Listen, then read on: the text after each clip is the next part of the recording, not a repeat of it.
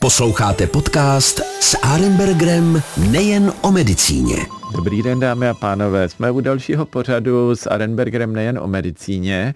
A já tady mám dneska hosta, o kterém podobně jako třeba my, dermatologové a třeba i estetičtí stomatologové, estetická medicína, mohou říct, že vlastně se jedná o medicínu takovou lifestyleovou. Já to tak vnímám, řekněme, jako úplný laik, ale já vás nebudu napínat. Já vám prozradím, kdo je naším dnešním hostem. Je to pan doktor Štěpán Machač, PhD, který začínal v Olomouci normálně jako slušný gynekolog na klinice, ale pak si řekl, že bude pomáhat lidem někde úplně jinde, než byste primárně očekávali, a stal se vlastně vedoucím lékařem Future Life, to je budoucí život v překladu, a to už asi chápete, kam směřujeme, a budeme si povídat o IVF, je to IVF Klinik, akciová společnost. To neříkám kvůli tomu, abych dělal nějakou reklamu, ale kvůli tomu, aby jsme se přiblížili k tomu, co vlastně oni dělají. Já když jsem byl na gymnáziu, možná na fakultě, tak tam kolegyně, dáma, spolužačka, které bylo 18:00, čili začala být plnoletá, tak už se na ní dívalo jako na starou dámu, proč není vdaná a proč nemá 1, 2 a postupně třeba 3 děti. Dneska je to trochu jiné. Dneska si mladí, můžeme říct třeba i my mladí, si chceme užívat život a to plánování rodiny posunujeme někam dobře po 20 určitě, po 30 téměř vždy a 40, 50 a někdo možná i 60 má zájem potom mít vlastního potomka. Někdy to jde, někdy to nejde, a to je dneska to téma, o kterém bych si chtěl popovídat, protože někdy to nejde přirozeným způsobem, někdy dokonce i třeba chybí ten partner, tak je potřeba to nějak vyřešit, a pan doktor Machač to umí, a ne tak, jak vás to teď napadlo, ale umí to technicky. Povídejte něco o sobě nejdřív, pane kolego. Moc děkuji za slovo. Tak já myslím, že jsem zůstal slušným lékařem, ale přesto se pohybuju v medicíně, která je trošku brána jako komerční, a do češtiny snažím se lidem pomoct, aby měli děti. To znamená, dělám léčbu neplodnosti a dělám léčbu neplodnosti metodou asistované reprodukce. Zní to možná hrozivě, ale zase tak hrozivé to není. Je to klasická medicína, která se ale přibližuje tomu, co ti lidé chtějí. To znamená, tu nemoc sice léčí, ale často je tam také přání těch lidí. Mohu potvrdit, jak jste správně řekl, skutečně vypadáte na velmi slušného lékaře a já myslím, že i velmi slušně vašim klientům pomáháte.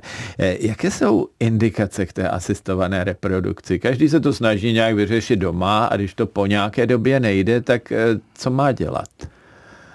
Samozřejmě ty indikace musí být medicínské, pořád je to medicína, takže se snažíme najít diagnózu. Diagnóza pro lékaře znamená ten důvod, proč ten pár, a vždycky léčíme pár, neléčíme pána nebo paní, nemůžou otěhotnět. Musím říct, že za posledních 20 let se ta diagnostika zlepšila a také se ty diagnózy změnily. Dříve jsme bojovali s diagnózami neprůchodných vejcovodů, to znamená pozánětlivými stavy u mladých žen. V současné době si myslím, že víc bojujeme s věkem, než s nemocemi. Mm-hmm. Čili takový ten ošklivý vtip, že byste dělali osvětu, jak se to má dělat správně, protože když se to správně nedělá, tak ta dáma nemůže otěhotnět. To už asi s Facebookem a internetem a tak už asi nepřipadá moc v úvahu, nebo se občas setkáte i... Já se s tím pořád setkávám a myslím si, že když si uvědomím, že já jsem chodil do školy, tak veškeré plánování rodiny bylo vlastně plánování nerodiny, to znamená antikoncepce. A myslím si, že je pomalu na čase se bavit s mladými lidmi, kteří ještě těhotenství neplánují, ale třeba ho někdy plánovat budou, o tom, že to plánování rodiny má být pozitivní, že by to neměli odkládat, neměli pořád čekat a neměli třeba spoléhat na tu asistovanou reprodukci, ale snažit se otěhotnět ve správný čas, pokud možno co nejpřirozeněji. Mm-hmm. Čili pokud to jde, tak asi bychom měli apelovat na mladé, aby nám vytvářeli ve státě někoho, kdo bude platit sociální pojištění, až to budeme potřebovat na důchod a podobně.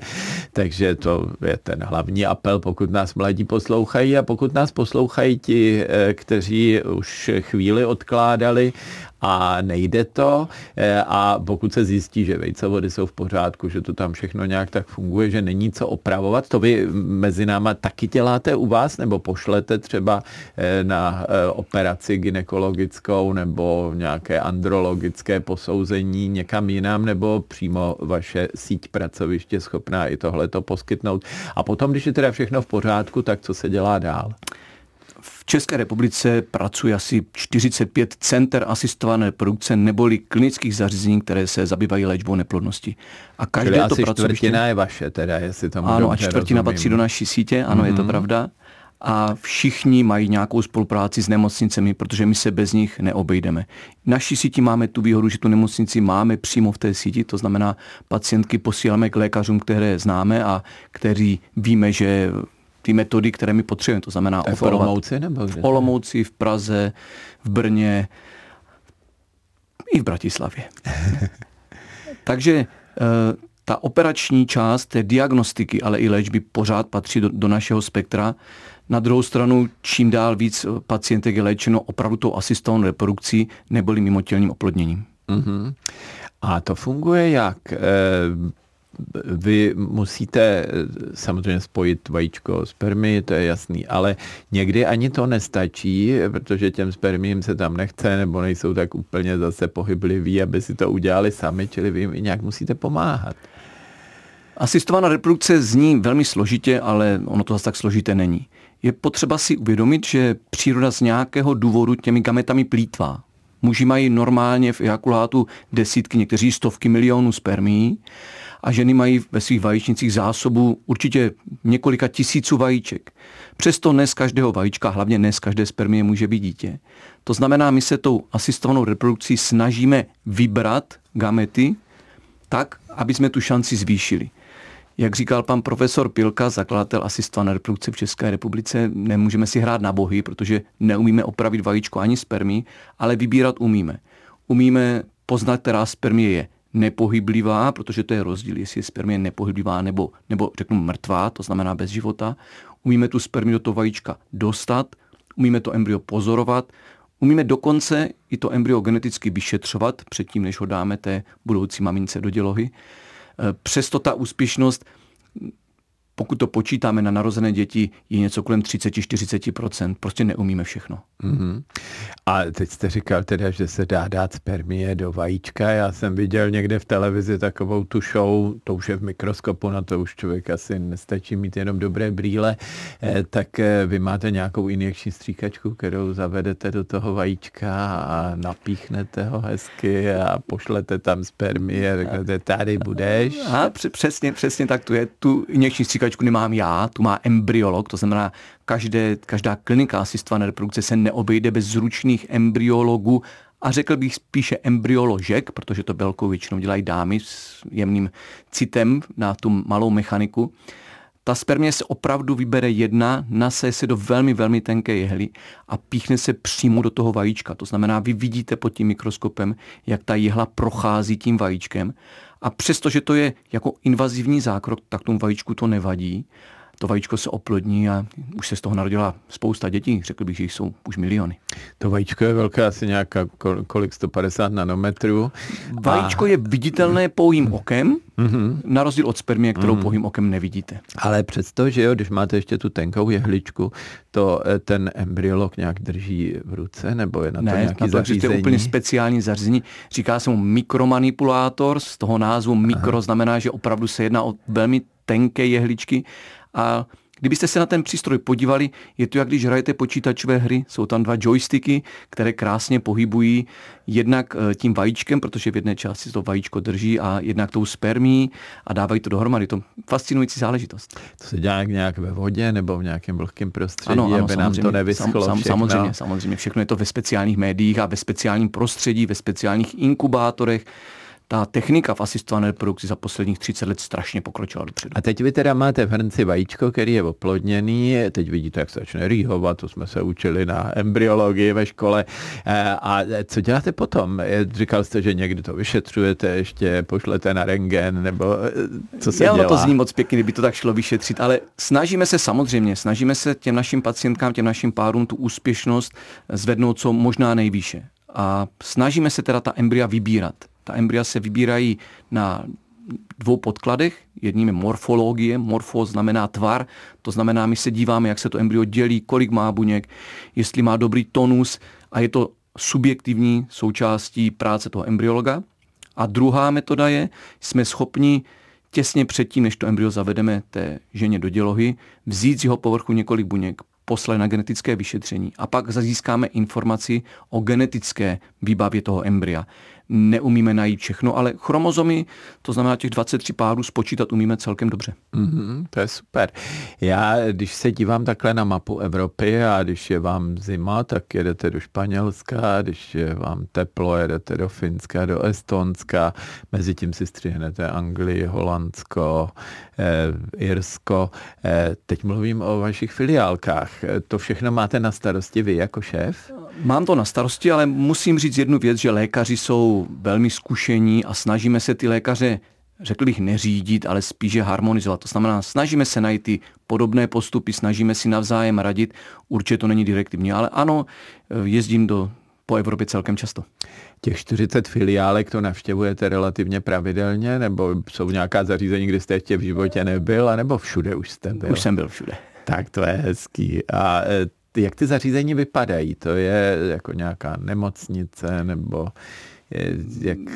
Jsou to zdravotnická zařízení, některá jsou takové malé polikliniky, protože poskytují kromě asistované reprodukce i normální gynekologii a péči o těhotné. Některá ta zařízení jsou v nemocnicích, kde si pronajímáme část, a některá jsou úplně malá ambulantní zařízení, o kterých byste ani neřekli, že umí takové věci. No to je úžasný. A celá ta centrála je teda v Čechách. Jo? Ano, Future Life Future Life je česká firma. Jo, no tak to je úžasný, kdyby takhle všichni uměli expandovat, jako vy, tak to je dobrý. Proč je vlastně takovýhle boom asistované reprodukce? Je to tím, že to prostě populace chce, nebo že jsou nějaké problémy, to je na jedné straně, a potom takové ty extrémní požadavky věkové třeba a podobně, tam jsou nějaká rizika? Asistovaná reprodukce se stala součástí prakticky každodenního života. Lidé o ní ví, lidé o ní diskutují a samozřejmě touha mít dítě je jedna z největších tužeb pro lidi, takže nemám strach, že by nám těch pacientek ubývalo. Na druhou stranu musím říct, že jich zase tolik nepřibývá. Ta incidence v té populaci je prakticky pořád stejná. Asistovanou reprodukci potřebuje něco kolem 10 až 15% párů. Musím říct jednu důležitou věc. Ta úspěšnost asistované reprodukce je úplně, nebo je svázána s věkem té ženy. Každá žena se narodí s určitým počtem vajíček, to vajíčko se nikdy nerozdělí, to znamená, když má žena 35 let, vajíčka mají 35 let, když má žena 40 let, vajíčka mají 40 let. A postupem ta vajíčka ztrácí na kvalitě. Takže pokud chce ten pár otěhotnět, tak v 35 letech je šance nějaká, řekněme 50%, a ve 40 třeba už jenom 20%. A proto si myslím, že ten zájem se zvyšuje, protože část těch párů tu léčbu odkládá a myslí si, že otěhotnět po 40 je normální. A samozřejmě se najdou dámy, které chcou otěhotnět v 50, a samozřejmě se potkám i s páry, které chcou otěhotnět ještě později. Je třeba jak se říct, to dá udělat? To musí mít nějakou substituci, nebo dá se udělat pauzička a pak si říct, hele, je mi 60, abych fakt asi chtěla dítě. V České republice to nejde. My máme zákon, který nám říká, že můžeme léčit neplodnost do 50. narozenin, ale musím říct, že ve světě se provozují nebo pracují zařízení, která poskytují tuto péči i ženám starším. Vždy se jedná o použití darovaných gamet. To znamená, vždy se bavíme o darcovství vajíček. U mužů to je trošku jinak, protože každý muž si vyrábí spermie co 3 měsíce nové, takže ten věk tam nehraje zas tak obrovskou roli, ale u žen vlastně od 43, od 44 let otěhotnět s vlastními vajíčky je velmi, velmi málo pravděpodobné. A náhradní matka je tam u toho potřeba, nebo to může být ve vlastní děloze? To se dává do vlastní dělohy. Náhradní mateřství je takový zvláštní institut, relativně hodně komunikovaný, ale v praxi využívaný nemnoha páry. Jsou dámy, které se narodí bez dělohy, jsou dámy, které v mládí prodělali nádorové onemocnění nebo zánětlivé onemocnění a o dělohu přišly, a tyto ženy se bez náhradní matky neobejdou. Je to pro nás medicína, pro část populace je to trošku senzace a myslím si, že těch žen není, těch párů není tolik, aby to stálo za nějaké medicínské povídání. A jinak je to právně nějak ošetřeno, nebo se prostě jako ty rodiny nějak dohodnou, nebo řekne se, že a vyřeší se to po domácku? V České republice to právně ošetřeno není. Jak jste již zmínil, máme těch klinik po Evropě několik desítek a jsou země, kde to ošetřeno je. Jsou také země, kde to je zakázáno, proto existuje takzvaná reprodukční turistika a ti lidé vyjíždějí. Mm-hmm. Jezdí k vám sem do Čech klientky, které potřebují tuhletu službu? A... Ne, do České republiky moc nejezdí, ale myslím si, že jezdili hodně na Ukrajinu a hodně si jezdí do Spojených států amerických, kde to ovšem naráží na finanční problém, že to je opravdu drahá léčba. Mm-hmm. Já jsem slyšel, že ty starší matky mohou mít i problém, teď to řeknu obecně, s nějakou toxicitou svého vnitřního prostředí a že je potřeba i třeba urychlit nebo zkrátit délku těhotenství a urychlit porod nebo udělat možná rovnou císařský řez. Jak se to řeší u těch třeba dám 45+? Ten věk jste trefil úplně správně. 45+, pokud někdo chce otěhotnět a asistované reprodukce umí pomoci, tak my u všech těch pacientek před započetím té léčby požadujeme interní vyšetření, mamografii, EKG, protože 95% těch žen porodí císařským řezem. Je tam těch komplikací opravdu víc. Je tam víc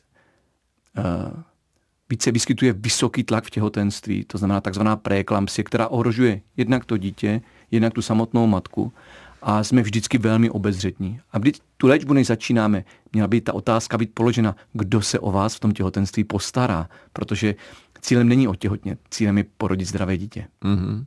Jak je to ošetřeno z hlediska zdravotního pojištění? Bere se to, že to je nějaká choroba, kterou řešíte a tudíž to platí pojišťovna, případně platí to pojišťovna do nějakého věku, říkal jste, že přes 60 nebo 50 už je to složitější.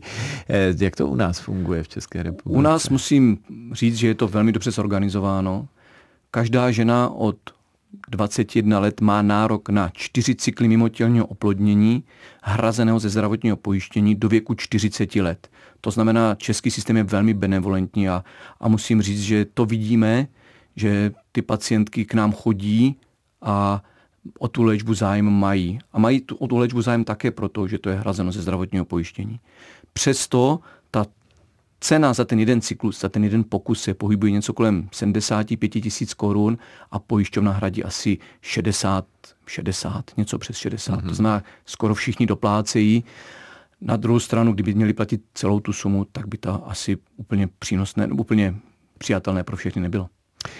Tak to je dobrá zpráva. Vás teda hodně zajímají asi ty, který jdou pátý a víc z hlediska ekonomického, i když to si dělám asi legraci. Ono to tak vypadá, ale to už jsou lidé velmi nešťastní a když máte jít 5krát do stejné léčby a ta úspěšnost se samozřejmě snižuje, tak to vypadá, že o ně máme zájem, ale to jsou jedni z nejtěžších pacientek. Já to chápu, asi i ta úspěšnost je zase horší. Úspěšnost je nízká. Co vlastně musí ta žena podstoupit? Vy jste to tady krásně řekl, vezmeme vajíčko, strčíme do něj spermie a je hotovo. Ale to vajíčko nějak musíme získat, že jo? Teď získáme 1, 10, 5. Jak se s tou ženou domluvíme, aby ten měsíc nebo týden vyrobila dostatečný počet vajíček? Dříve jsme se s těmi ženami nedokázali domluvit. To znamená, že první dítě ze zkumavky se narodilo v takzvaném přirozeném cyklu. Ta dáma se počkalo, až uvolní vajíčko, neboli ovuluje a to vajíčko se laparoskopem odsálo. Ta doba již dávno pryč. My z důvodu úspěšnosti celé té metody ty pacientky nebo ty ženy stimulujeme.